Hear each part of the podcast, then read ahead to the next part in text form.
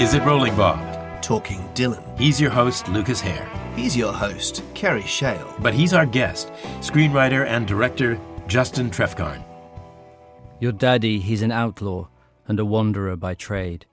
He'll teach you how to pick and choose and how to throw the blade. He oversees his kingdom, so no stranger does intrude.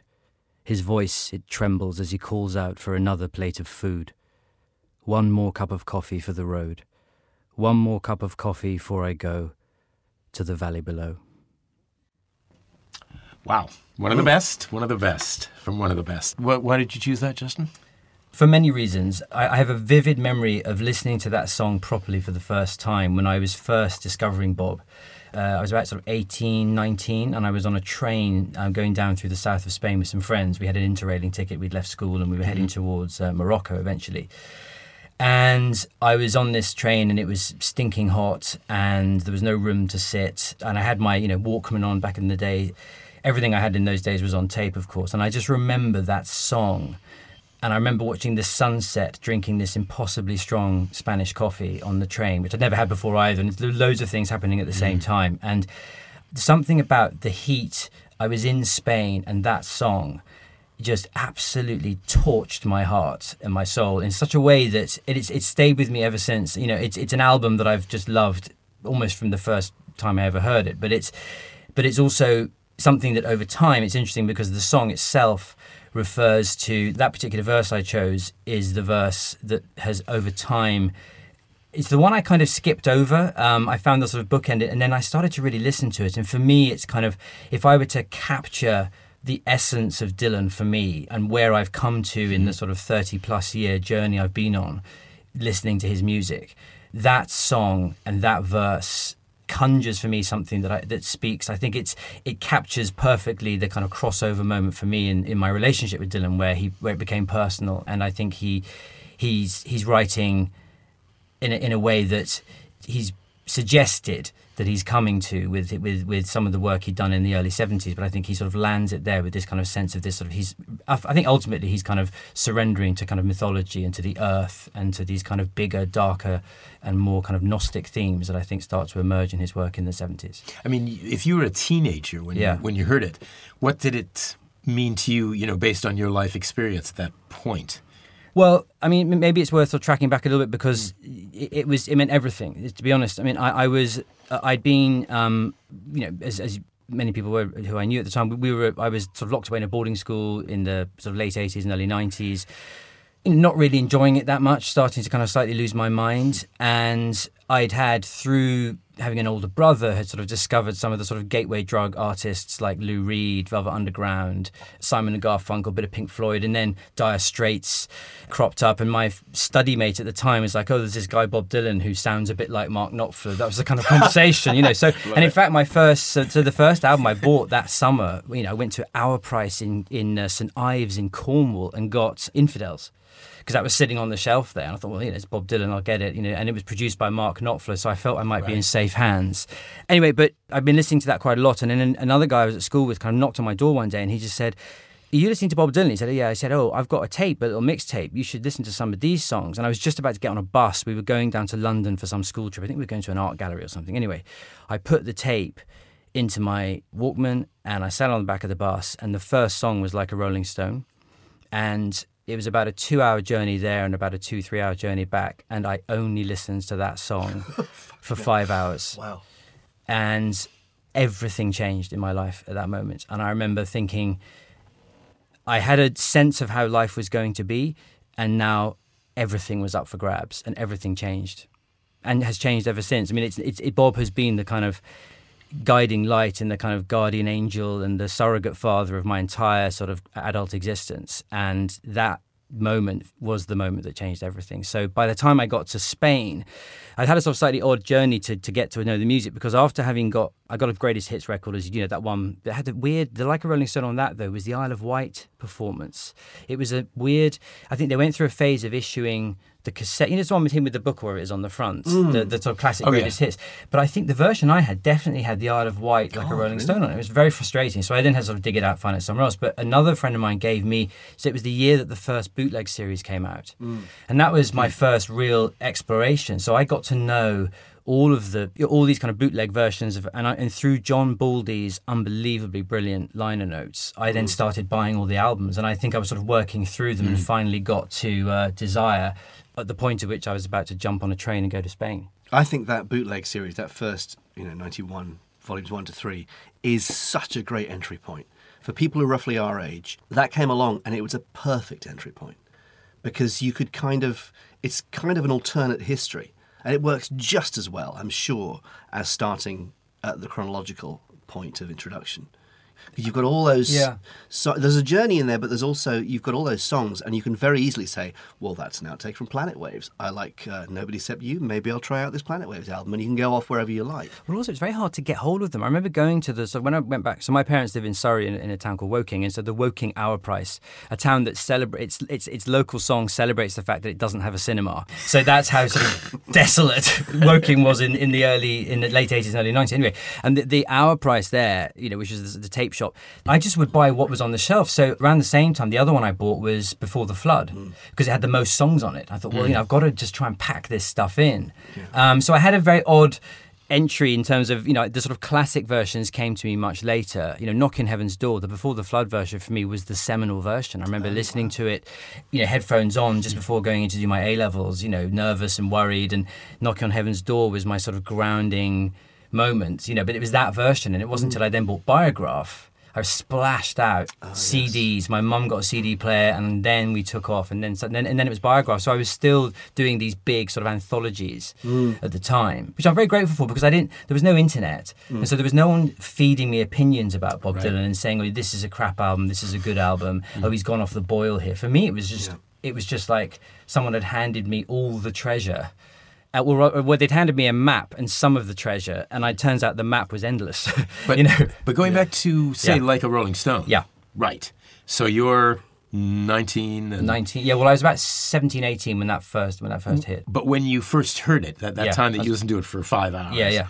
So how did it feel? I mean, what the hell was going on when you heard that? Can you remember what how you everything felt? i mean it was the, the thing that struck me first was i'd never heard music sound like that i didn't know that people made you know I, even when you listen to the sort of even mm. like the velvet underground which i was very into at the time those sort of lo-fi early records weren't like that. It was this kind of wall of sound, this cascading kind of waterfall of piano and organ, and then that voice. But it was then it was the lyrics, and I think it was. It's a song that's on the surface level. It's it's he's kind of having a, a go at a kind of, or he's talking to. It, it sounds like a socialite. It's not like he's talking to some some kind of, mm. you know, one of those. You know, who is it? I don't know. It's some sort of '60s person that he's sort of amalgam of various women that he knew, and and and who's clearly come from some sort of privilege. So I suppose on a very superficial level, that was accessible for me. Mm. But the thing that really blindsided me was the final verse and I, I was too young to really understand what this meant. But the, there was a sort of similar, the, the other sort of parallel thing that was happening to me was I was discovering Jack Kerouac at the time and Allen Ginsberg and, and the Beat Poets, and having read on the road in about one sitting, a sort of under cover of night at school, while I was meant to be reading, I was meant to be preparing for an Oxford entry, and I was meant to be reading, you know, Dombey and Son or something horrific. So I just, but I was reading. so I, no offense to Dombey and Son, but I, but it was on the road that was speaking to me. Mm. Anyway, the reference to Napoleon in rags, I just couldn't quite articulate what it was, but mm. something about that archetype, that character that he creates in that, for me, because I think what he's talking about in the song ultimately, he's talking about ego death. He's basically saying, when you ain't got nothing, you've got nothing to lose. You're invisible now. You've got no secrets to conceal. You know, that is we all of us reach that point in our lives at some point and i was going through quite a tough time i was emotionally sort of quite gutted out by being at school i felt very sort of remote and isolated and you know amazing sort of facilities and privilege of being in a school like that but at the same time i felt very much i felt very lost you know i'm, I'm a teenager i'm falling in love and i'm falling out of love and i'm being rejected and suddenly this voice comes to me from nowhere and, and there was this sense of once I'd, you know, on the road opened up this idea of going west, of getting out of the sort of cage and going and doing mm. something extraordinary. And then Napoleon in rags. And I was thinking just the other day because I, I took my um, my partner to see Jerusalem the other day, which I'd hmm. seen the original production. And that's hmm. that character. You know, it's Roos- I don't know if you've seen the play, but Johnny Rooster Byron, Mark Rylance's hmm. character is Napoleon in rags. It's that same. It's this kind of trickster character. It's this person who challenges us into a state of authenticity and basically says, "I'm not going to feel sorry for you." It, you know, when, when the shit hits the fan that's the moment when life begins. This is the moment, you know, come to me, welcome, mm-hmm. welcome to actual existence, welcome to the earth, welcome to the sky, the sun, all these things. And I think that's, and so in my less developed mind back then, something stirred in me. That I mean, that song has been another, you know, anthem for me. And although it's the obvious Bob Dylan song in some regards, I think he's he. I don't even think he quite knew what he was doing with that with that lyric. I think he he knew he was doing something, but I think it's something that he created and then started to develop and Well, didn't he call it um, a stream of vomit? Uh, because it was Yeah. he originally had it ran for like Yeah, it would was- have run for like Well, it was kind of minutes. Kerouac style, wasn't it? It was like a sort of yeah. scroll of Yeah, typed, ideas. yeah. And I think it's uh, and in a way, I don't think he is Napoleon in rags. I don't think that's who Dylan. I don't think he's putting himself into the song so much, but I do think that he is articulating this kind of character who I then encountered later in life, the sort of archetype of the wild man, of the person that we have to meet at some point in our life, usually in order to liberate ourselves from the various cages around us and to become sort of more fully alive, more fully realized as people. And I think that's where it then sort of ties into that sort of 70s period where he went through the same you know his life collapsed everything fell apart for him and then i think he had to sort of do something quite similar. I think i feel i imagine if one i would speculate that if you were to talk to bob about the 70s if he was to even remotely want to have a conversation about it and we know from obviously the movie he's like i don't even remember it. I wasn't even born you know? Um, who knows? But uh, but but but i think there's that that that that is yeah i think he's cre- he creates some kind of an archetype there that i think for me just spoke to me and lasted has lasted into this day I mean, did that has it gotten you into trouble on a personal or a professional level? Um, I mean, it got me. Well, it got me into. I mean, did it get me into trouble? Well, I think it, it certainly made me bolder because the other thing he's advocating in that song is the is the not the elimination of fear, but the, just the kind of confrontation with fear. It's like you know, shit's going to go down. It doesn't matter where you come from and who you are. It's going to happen. It's going to come at you. And when it comes at you, you're going to need to be ready. And you remember, you see, and you know that kind of shadowy figure that you used to laugh at. You said, "I'm glad I'm not him." Yeah, thank God I'm not me. That's who you're going to have to turn to. It's funny. This is a a slight. Uh, not a segue. I don't mean for it to be a segue, but I saw a scene the other day. I'm rewatching all of Mad Men. Oh my God. And Yeah. I've gotten to the point which so I'm rewatching it. I've seen it before, Hmm. and I'm getting a whole other set of meanings. Wow. And there's one scene towards the end of I think the third season where Conrad Hilton gets Don Draper in and says basically says Don, your fairly small advertising company is being bought by McCann Erickson, and so you will have no autonomy you're dead in the water, and uh, I'm I'm I'm removing my Hilton hotels from from you, and uh, that that's all over with. But he's been a kind of a father figure to Don Draper, and Don Draper is really upset and angry and hurt, and says, you know, thanks a lot, you know, call, you you called me your surrogate son at one point, and he says, whoa, whoa, whoa, stop, and he says to him, this is the moment that you become a human being. I mean, this is, you know, yeah, it's hard.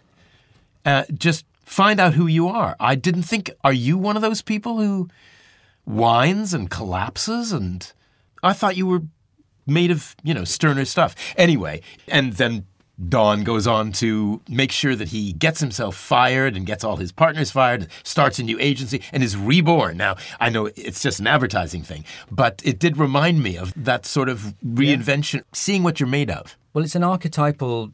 You know, Yeah, it's a journey. It's the hero's you- journey, Yeah, it it? is the hero's journey, and you have to go down before you can come back up again. Yeah. you know, and I think that's something that Bob. You know, I think he was conscious of it in the '60s, and I, I, I, I think of Bob of the '60s as almost like an older brother. But I, I think in the 70s, I think from the sort of Peckinpah movie onwards, something starts to shift, and I think he starts to. Well, actually, I would say probably there's, there's traces of it even in, in the basement tapes. Like Tears of Rage is a song that has real mm. grief in it, and it's very, very. It's not harrowing, but it's but there's an authenticity there which you've you've heard occasionally, but that's where he's kind of letting the mask slip a little, and he's just belting it out from the heart. You really hear it on those on those mm, recordings, mm. and I think that there's a one of the people that I've been I sort of came across sort of in the last four or five years was uh, is the American poet Robert Bly. I don't know if you know who I mean. Yeah.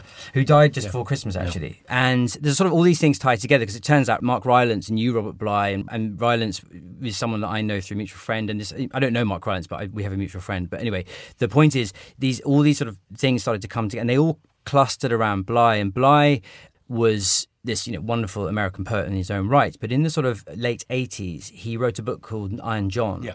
which um, you might or may not be aware of, which is a kind of, you know, it's a book of its time. But have you read it? I did back in the day because Right. it was very well known back in Yeah, the day. Yeah, it's huge. It's like a New York Times bestseller for like 20 weeks or something. It was It's going huge. back to the forest and Well, it became quite quickly sort of ridiculed and parodied over time, and it became this idea, yeah, the sort of city slickers idea that you know, white bourgeois corporate types would head off to the woods for a weekend and hug each other, and then everything would be okay.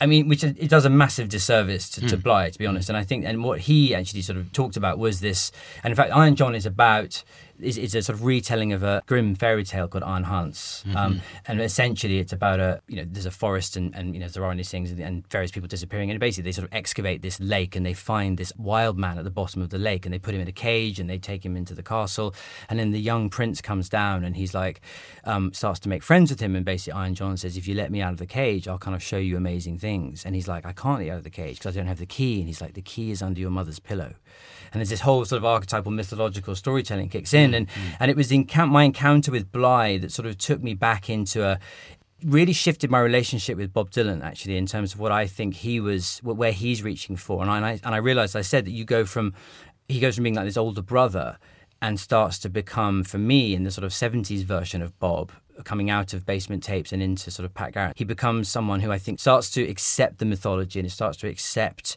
the Americana from which he comes in such a way that I think he then becomes, he starts to become an archetypal, almost like a father.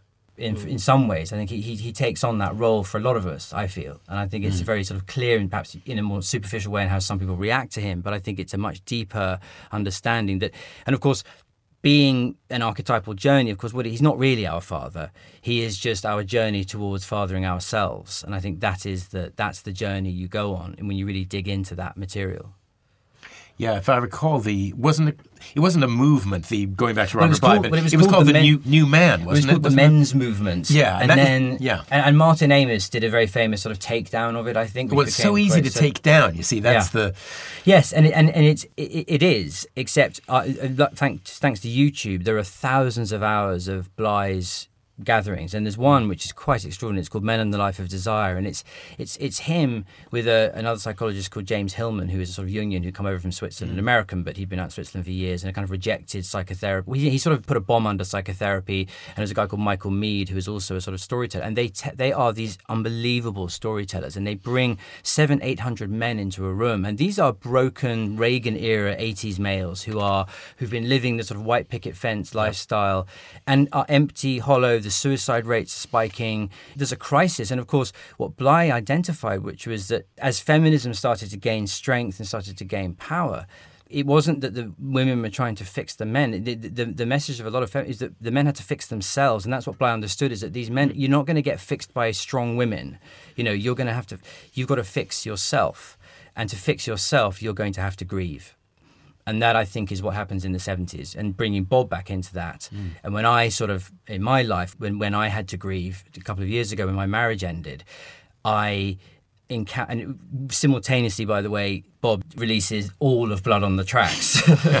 so I had plenty of material. timing, but, yeah. but, but but that's but that is very much and that's the Joseph Campbell the hero's journey the mm. archetypes this this going down before you can come up you have to go down and you know you have to disappear into that grief state for a while and you can't rush it but you can if you accept it and you welcome it it's, if you make friends with Napoleon in rags there is a journey back You'll find out when you reach the top, you're on the bottom. yeah, exactly that. Yeah, yeah. So it's pretty, it's pretty intense, but it does make a lot of sense to me, and that's where, yeah, I feel quite comfortable in that relationship now with Dylan because there is a. I don't know if you have this, but you know, why are we so obsessed with Bob Dylan? You know, like it's it's like some people just look at you and they just think, what's the matter with you? Do you know what I mean? Like I have a life. Most people. I'm a very busy person. I'm happy to say it. I've Yeah. got lots of cool things happening in my life, and you know, but there is this unending and unbroken and uninterrupted relationship I've had since that. Infidels was the sort of beginning, but then when Like a Rolling Stone hit, as like I said, my life was never going to be the same again. Mm. Yeah. And that relationship was sealed. I also think there's something about like a Rolling Stone because I heard it too on that Greatest Hits album, although I, I remember it being the studio version. But Yeah. that doesn't matter. The, the fact is, it didn't make that much of an impression on me. When I heard it as the opening track of Highway 61 Revisited, that did. And like mm. you say, this was the beginning of this tape that you put on. Mm. It's the opening of something. Yeah. You know, when that drum kicks in, I mean, it's, enough's been written about that, but it's all true. You know, there's mm. something about the announcement of that of that f- opening drum beat that really, really does kick your head in, Yeah. and kick it open, um, in a way that if you bury that song in the middle of a side somewhere, it- I don't think it has quite the same effect. I don't know. I mean, I, I, I can't. It's hard to compare it because it was so overwhelming for me. I mean, you know, it did. I mean, it was had such an impact. You know, I left school, and the next thing I did was I bought a ticket to America. And my friend and I went. We got to New York. We bought a station wagon, and off we went. And that's when I got to hear Bob live for the first time because we found out that he was touring. Where did you Um, uh, see him? Well, we so we, we made our way to Seattle. We had this twenty foot station wagon, seventy four station wagon, which we got off some Australians for three hundred dollars. And their thing was like, okay, mate, you know, don't get insurance in New York. You got to get it in Minnesota. It's much cheaper. So we were like, great. So we drove out uninsured out of New York, and this having, and I'd only just passed my driving test fourth time. this like boat, and we get into a motorway pile up. But luckily, this car is so bulletproof that everyone else, we were fine. So we, we chug along, and, you know, and, the, and the Americans like, okay, guys, you want to do the paperwork? We're like, no, thank you, we're fine. You know, we shoot off. We finally we finally get to Minnesota. and We get this like piece of scrappy paper, which I'm sure wasn't worth anything. Then we finally make it to So Seattle. did you, you did you not go to Hibbing? No, no, well, because Okay. I wasn't that sort of entrenched in the Bob mythology at that in terms of the biography. I just it was songs and it was, and also I didn't even I'd only seen one artist live, which happened to be Lou Reed actually, just before I'd left, and that was the first time I'd seen a rock and roll artist of that era live. Because I don't know if you remember, they were sort of approaching fifty at that time, and the sense was that their golden age was gone. Mm. Yeah. So anyway, so I go to we get up, we end up in Seattle. Of course, what's happening at that time is Nirvana blows up. So I was in America the year of the LA riots. I was in L- LA just two days after the LA riots for the Rodney King riots. So, so it's that whole period, but and also which is the same summer that Smells Like Teen Spirit was on every single mm. radio station e- ever. You know, and so Seattle was suddenly this swarming mass of record executives and cool people. My old school friend was living there at the time, so we sort of stayed with him for about we were there for weeks and weeks and weeks actually. Anyway, we're driving into downtown Seattle, the Seattle Paramount Theatre. It says live and in person Bob Dylan. And I was like, oh my god. so of course it's sold out. But my friend Christian was a bouncer for various clubs, and he goes, oh I know the I know the guys. Let me see. So we the next day we're summoned backstage, and this big bouncer guy sits us down on some pallets, and he's like, okay, how much you got? You know. So we gave him basically, and my friend had absolutely no interest in Bob Dylan at all. And he was like, we had we were on a limited budget, and this guy goes fifty bucks, and I'll get you in. And my friend's like, are you joking? And who is Bob Dylan anyway? Do you know what I mean? I'm like, we're going. So we're giving the, I give him the money, and he gives us both nights, and we get front row balcony seats for two nights. He's playing two nights, and the other thing that was happening is that he'd only recently played with the Dead, so hmm. all the Deadheads gathered, like this, sort of, they were following him around America. So all these kind of caravans and and Winnebagos turned up, and all these hippies got out, and they were all singing and trying. They set up like market stalls, and it was this wild kind of scene outside the Seattle Paramount. We go and see Bob, and I'm like, oh my god, it's Bob Dylan! I can't believe this is actually happening. I, and again, no internet. I had no idea what his live sound was like in 1991 or 92, whatever it was. We go, we go in, and he comes on. And I checked on Setlist FM the other day, checked that my memory was correct. He comes on and they start playing Rainy Day Women. And my friend's like, okay, what's going on? You know, what is this song? Cacophony. He shuffles onto the side of the stage and plays the harmonica for the whole song. Doesn't even sing. And my friend looks at me and he's just like, "You- are you, are you joking?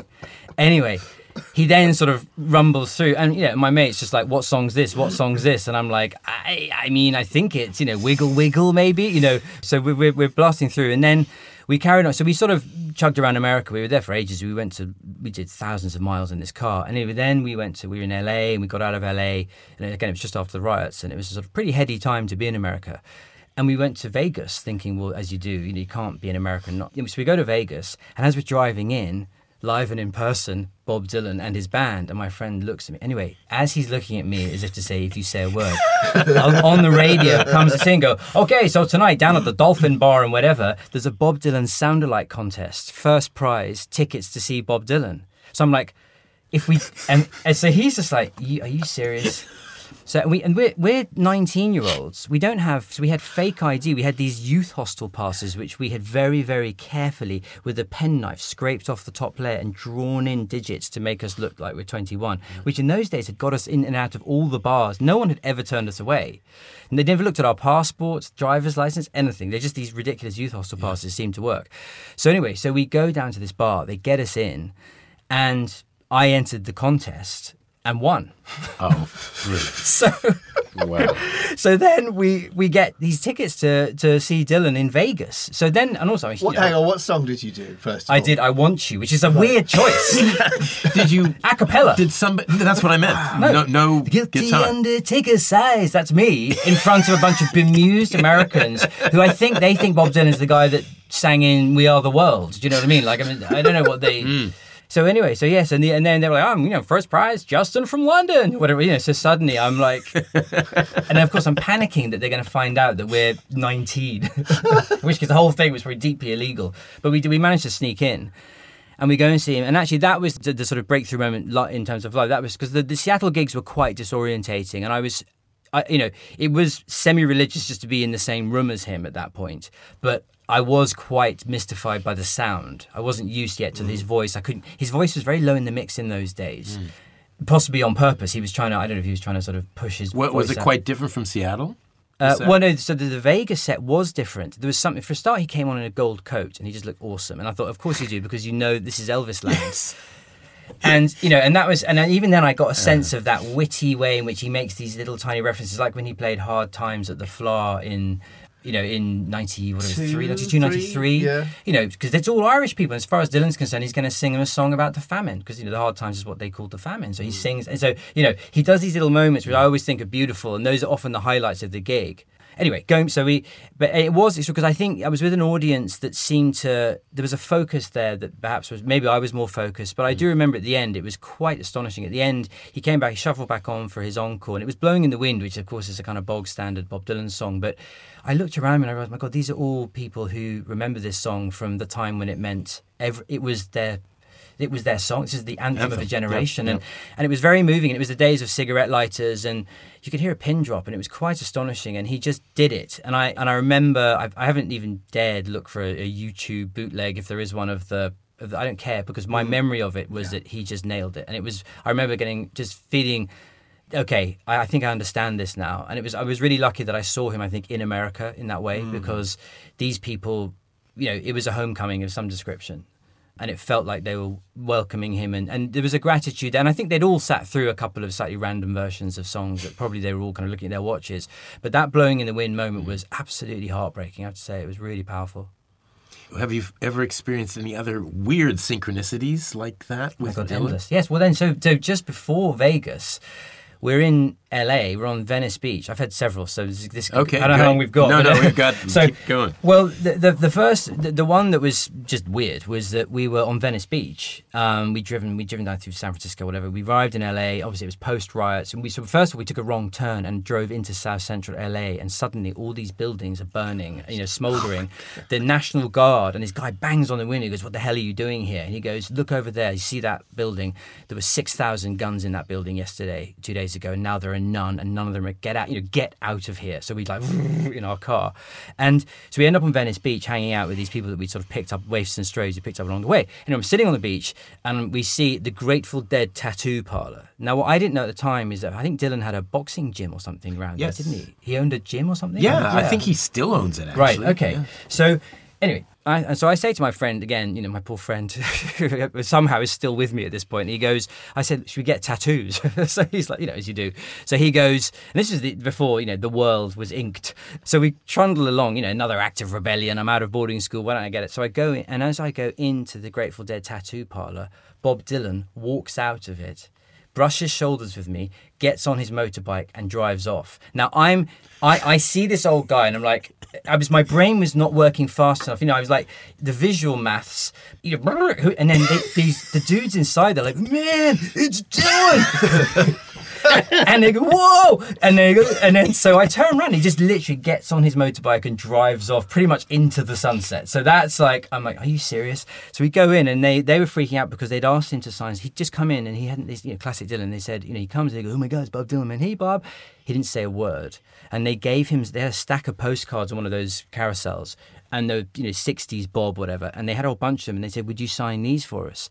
And he took them, the whole pack, and they, they gave him a pen and he very hard pressed his signature into the top one and went through into the and handed them back And they're like, they, they were like, I think he thought that was like going to go through, or that was going to, you know, they were trying to work out what he meant by that. But what do you think he was doing in there in the first place? He didn't get a tattoo. No, I think he was just browsing Grateful Dead tattoo But I told Yeah. the dead. I wonder what that looks like. You know, it's like he does. You know, he Yeah. turns up at the homes of the birthplaces yeah. of his heroes unannounced and gets arrested or whatever. You know, that's the kind of. I imagine. What do you do if you're Bob Dylan wandering around Venice Beach after a, you've been down to the gym, smoked ten packets of Marlboro, and now you're going to go and I don't know, just exactly that. And then there was one other sort of weird, one other sort of weird encounter. I, well, not again, a sort of near miss was so. Then I was at university, and by that time, I mean, again, I mean, Dylan stock when I was at university. I mean, I don't know, we're, we're probably not. I think you're a bit younger than me, Luke, but but we were. But, but we were at this. Um, It was low. It was low, and it was it was the good as I've been to you era. And I, you know, I'm by that stage, I'm the guy that got on a. Tra- I was in Bristol, got on a train and went down to HMV Oxford Circus so I could buy "Good as I've Been to You" the day it came out with Harvest Moon, which was released the same day Yeah, yeah, I remember. brought them back, and everyone's like, "Oh, the Neil Young album's cool." I go, "Well, let's listen to the Bob album." room, eh, room empties, and I dragged my friends down to Hammersmith to see the concerts there, which I have to say, were, I thought was stunning. I mean, there's a that Pretty Peggio he played. I'll never forget that. And in fact, I got a bootleg at Glastonbury that year of that concert to check that I was right, and it was absolutely astonishing. What was I mean, I'm, I'm interested because I Yeah. didn't go to the concert, but I know Pretty Peggio from the first album. Yeah. But it must have been very, very different. Oh, it's glorious. Well, he it was this thing that I think there's a thing that I call Dylan Duende, which is where he. I mean, you're familiar with the concept of duende, I'm sure. Which, Nope. which is this. Well, it's it's a it's a flamenco idea. So um, the poet Lorca, I think, first possibly coined the phrase. And so duende is that state of being that the Spanish flamenco singers reach when they are basically connecting to the earth, and it's that kind of really primal sound that's somewhere between grief and ecstasy. It's a kind of the two things, and, and the, the body becomes a kind of vessel for sound and emotion. And I've experienced it firsthand when my brother-in-law got married in Spain. He had a flamenco singer. Um, he's pretty much, he, he, although he's entirely English, he's you know fluent in Spanish and lived there for many years. And we were right down in the south in Andalusia, and. I heard that sound, and, I, and it, it, there's nothing like it. I mean, it is it is the sound of the earth. It's the sound of the ancient voices calling to you from eternity, and it's channeled through these unbelievable singers. But it's also something that I think other singers and other people. It, it's it's when you kind of truth lands, you know. And I think Bob does this sometimes, and and Pretty Peggio is that moment when, and it's like, and he's done it. I think several times. There's several recordings I could point to where something happens. A good example is, is um, One More Cup of Coffee, the the Seacrest Motel version on the big Dil- um, Scorsese box set. Right. I don't know if you know. I'm sure you know all the versions off by heart, but the, but the but that version, he says when he sings "My Daddy, he's an outlaw." Listen to the way he says "outlaw." That's duende. Like my daddy, he's an, and it's like it's like it's almost like a howl. And he does it, and it's like Wolfman, Wolfman, Wolfman. There's these hmm. moments where hmm, something hmm. kicks in, and that hard rain he sings with the orchestra in Japan. Mm-hmm. You know, these moments where I think he transcends time and place, and something. The Pretty Peggio is pretty close to that, and so it's it's like it's we marched uh, to Fenerio, and it's and it's melancholy. It's everything. It's very sad the way he sings it. The way he did the fourth time around at Wembley in about 2000. There was a version. That, you know, he takes some of those slightly jauntier or slightly more, you know, songs that you don't expect well, to be well jaunty, sad. as you say, the the original one Yeah. is almost like a joke song. And it's You know, where, really where the hell is Venerio? Doesn't he say? Or, Yeah, know. but this one is like you know the captain fell in love with a lady like a dove, and, and then you know and, and, and the way he sings, you know, and, and that song is pretty harsh. I mean, it's a pretty unpleasant song. The way he's threatening this sort of genocide if she won't take him, and then of course he dies. The captain, he's dead, and he died for a maid. And I remember being absolutely spellbound. And those I've had those moments. I'm sure we all have where. Whatever else has happened in a Dylan gig, something's landed and somehow he's connecting to something and he's in that place. And you know, as actors, I'm sure you know that moment where you don't even remember what you did, Yeah. but you did something, and you, that's Duende. Wow. I mean, yeah, I, I, I wouldn't say wow. have you hell. ever seen Have you seen him do that in concert any other time? You, you've mentioned a few, but uh, are there any any others? where you- Um, you thought Are there any others? It's a good question. Um, because I know he's always looking for it. That's the Yeah. That's the thing, and it's I think it's the seeking of that duende. I agree. that can get incredibly messy from an audience point of Yeah. view and incredibly tedious. Definitely. And you're, you're, and I, for me, that's the Dylan gig. I mean, I'm going to these concerts. I've Yeah. seen about 25, 26 times now. And you go, and I've been to concerts where I've walked away and I don't think I've experienced it. Yeah. You know, mm. and that's a very he doesn't always find it. Yeah. And Yeah. then I've, I remember I saw him in Cardiff, and this is the other time I sort of. So I was in my car with my friend John, who I'd converted to Bob, and we were now literally dressed like Bob Newworth, and and and I was, you know, we had the the spotty shirts and the sunglasses. I mean, we were horrendous, and we would play a live gig every week at a pub called the Robin Hood, where we literally just did the whole kind of Dylan catalogue and I'd taught myself acoustic guitar and harmonica by this point, and it was all, I'm sure, deeply embarrassing. But it was my sort of, I was trying to sort of immerse myself in something at the time. Anyway, so we're driving to Cardiff. We get there in some hideous kind of sports arena thing where he's playing, and we, we're in traffic, and I look over and I feel this, and I look, and this person is looking at me, and these two huge bouncers, in between them is this small guy in a hoodie staring at me. And I went, Oh my God, it's Bob Dylan! And I shouted it so loud that he just looked, and he, and he just, in fact, he wasn't looking at me, but he turned when I said that. I was like, It's Bob Dylan! And John goes, What? And of course, then we're thinking, What do we do? Do we stop the car? Do we, and of course, you know, we're in traffic, and I'm, I'm so glad. I mean, it would have been horrific to try and mob him at that point. And there he was. I mean, literally, he was about as far away as me from me as, as the engineer in, in the in the booth now. You know, and it, and it was just Bob Dylan. He lives. I mean, there he there he is. You know, just walking, shuffling down the street half an hour before a gig starts in Cardiff. It absolutely was him. So that's as close as I've. I mean, I've never. I've never got close to sort of meeting him or having That's any kind of encounter. Close enough. That's But I close as feel, most, yeah. yeah, and I and I sort of, I don't know. I have a very strange mixed feelings about meeting him because there's that. I remember there's a brilliant piece I read once in um, it was a uh, actually it was a piece about an interview with Val Kilmer of all people in the years ago in the Sunday Times supplement. This was like mm, early ni- mid nineties. It was sort of around sort of heat era Val Kilmer, and he tells this story about. Uh, he'd been at some big LA party, all the gossip was there, and he was, you know, he was at sort of peak of his powers, and obviously it, a lot of it had gone to his head, and he was having a wonderful time and reveling in being a celebrity. But he said he knew he had an appointment back at Jack Nicholson's house where he was having dinner or a drink with Bob Dylan, Jack Nicholson, and Marlon Brando. Which I mean, God, someone write that as a play. so he goes and he tells the story, and I remember it very well. And and he, and he goes back there and, and he turns up and he's full of and Dylan's there and he's full of all the gossip. And Dylan, as usual, is very quiet or whatever. And he goes, "Oh, you should hear this thing," and da, da, da. and he does this whole rattles off this whole thing about who's sleeping with who and who's been fired by who and whatever. And but it's one particular person's misfortune that he's sort of talking about. And, and anyway, and, and Bob just goes. Apparently, the way Kilmer told it was there's this silence, and Dylan just goes, "Were you there, man?" He goes, "What do you mean? Were you there?" He goes, "I well, no, no." He goes, "Then it's just gossip." And he and he said he was absolutely humbled. He said it was a real lesson. It's like, okay, these guys, this is not what they do. Do you know what I mean? Uh, And when you exist with these, and I sort of feel the same about meeting him. Like, what would you do that? You know, it'd be interesting to know how one would get around that awkwardness of how much more you know about him compared to how different he would be to your existence. Yeah, well, you you don't, as far as I'm Yeah. concerned. I mean, Yeah. I, I don't think I would even. I think I'd I'd just sit there and watch, or but I, I Yeah. wouldn't want to because it could only end in tears for you. yeah, Um, he um, Because Val Kilmer was in Masked and Anonymous, I think, wasn't he? I think he, I don't know. Was I he? think he was. Yeah, you know, there were so many people in it. There was a bit. If Well, I if I confession, recall, I haven't seen Master Anonymous. Okay, so that's bit of a gap. It's pretty terrible. Yeah, I mean, I, I- I've, I've had mixed reports about it, and, and I, in fact, I think it's been mentioned quite a few times on the podcast, hasn't It it? has it's because kind it's of scar. It's scarring. Well, a lot of people are, are, are huge fans of it, you know. Yeah. I mean, And the soundtrack is, is great Yeah. because the soundtrack is songs that uh, are foreign versions. Like there's um, an Italian version of like a Rolling Stone, Right, and a right. Japanese kicks off with a Japanese version of.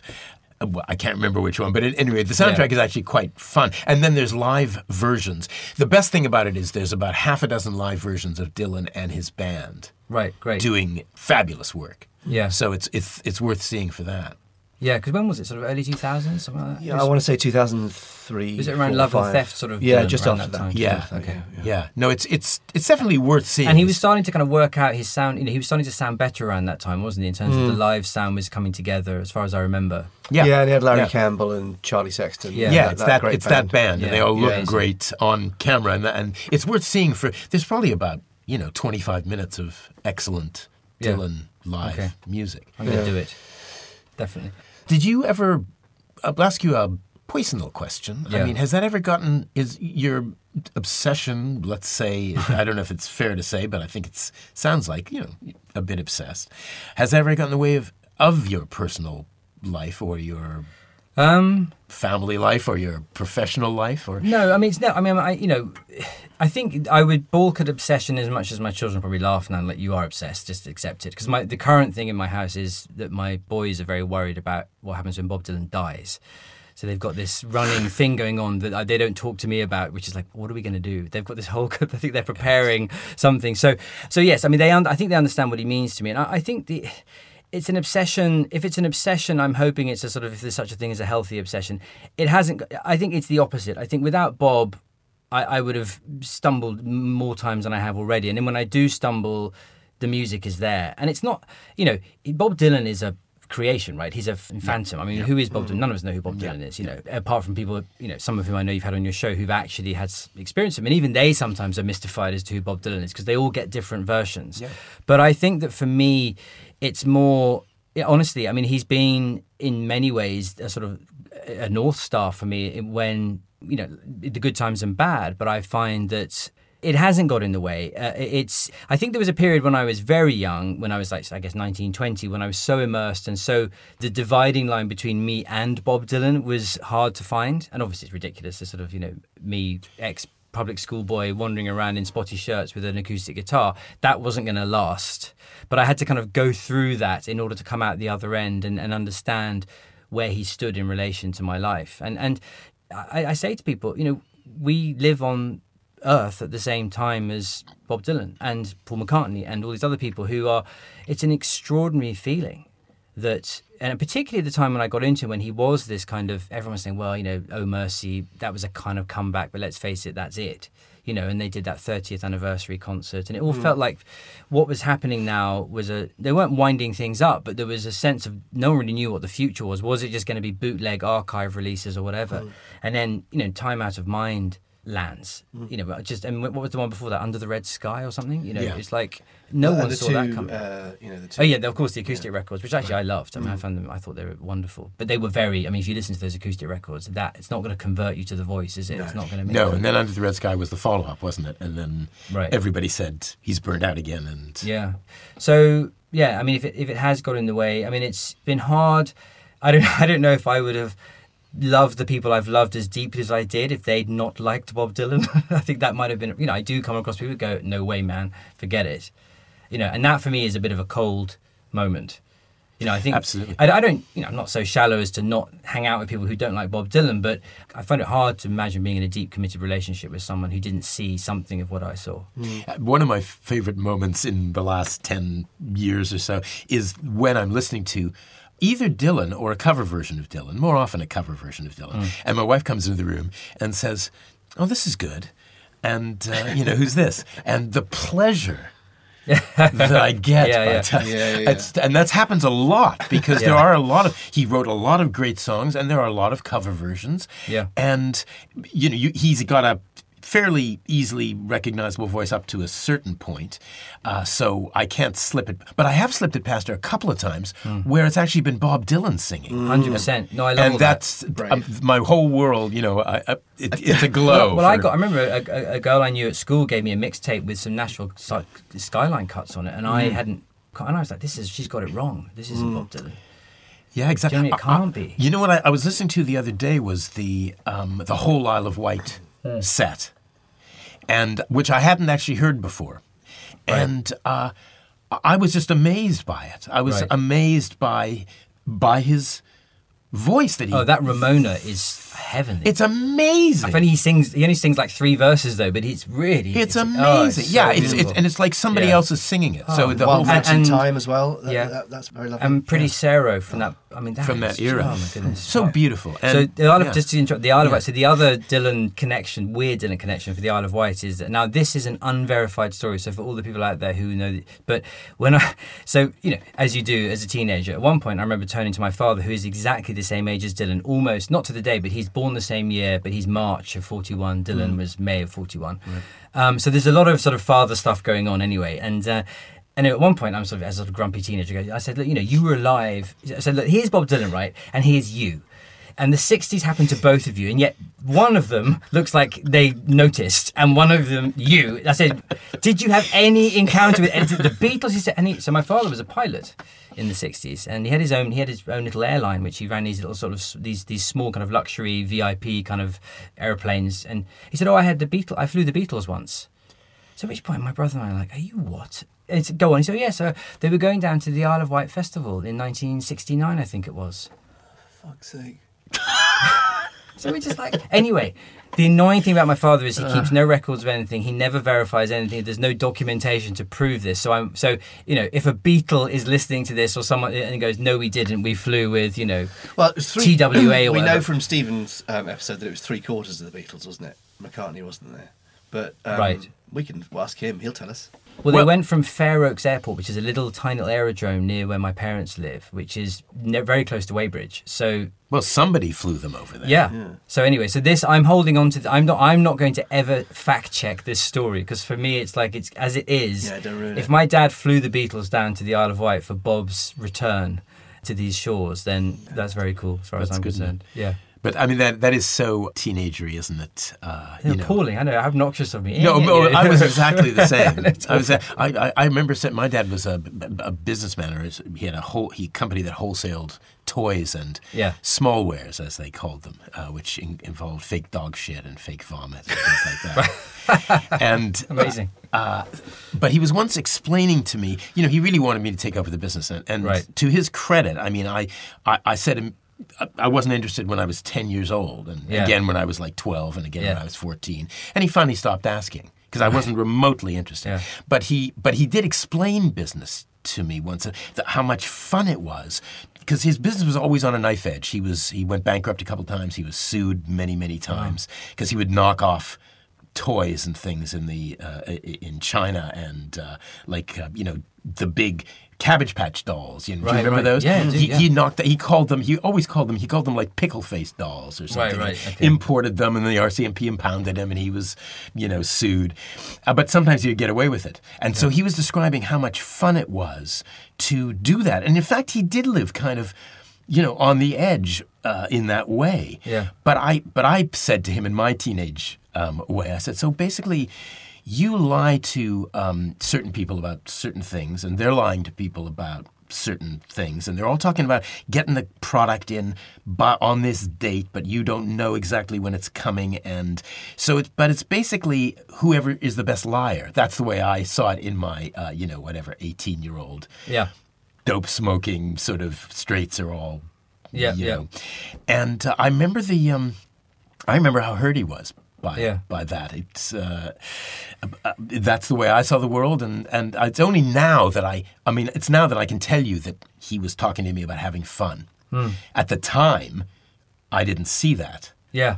And But this it's funny, is, isn't it? You and you know Dylan's relationship with his dad, we, which we never.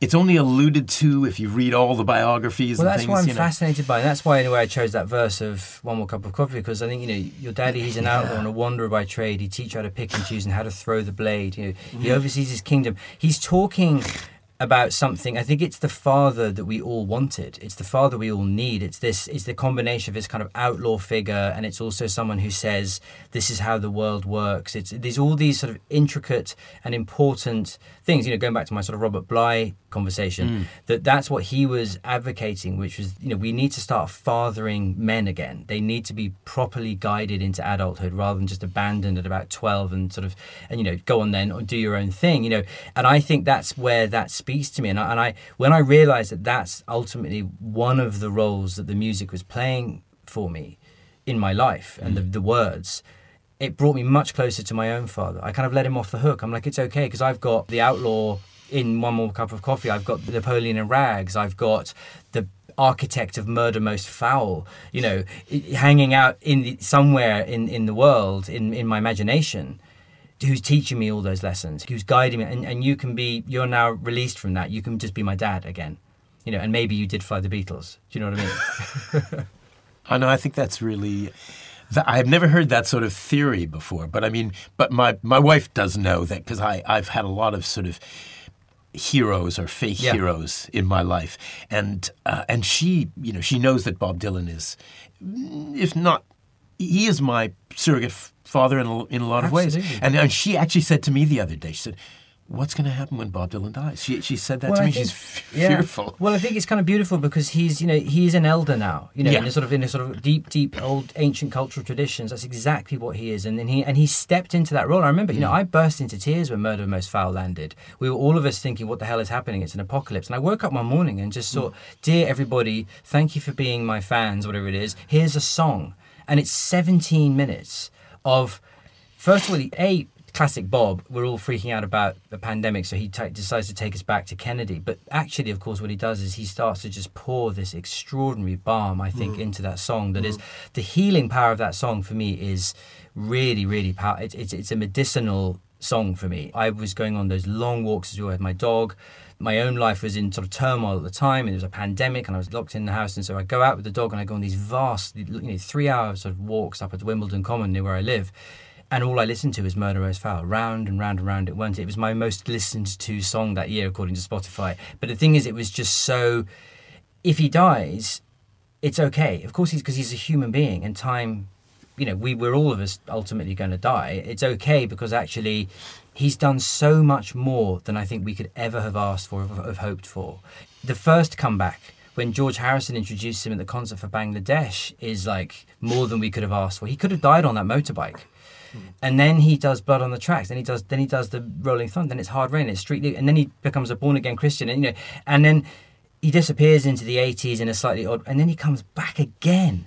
And then he disappears off into the Sinatra era. And then when we really didn't have any right to expect any more music from Bob Dylan, he releases that that record, that is miraculously. I mean, and I think you can hear it in him that. I think for me, this apart from Murder Most Foul, the standout song is Key West on that album, mm-hmm. mm. and I think that is a song I that I've never heard him sound so at peace.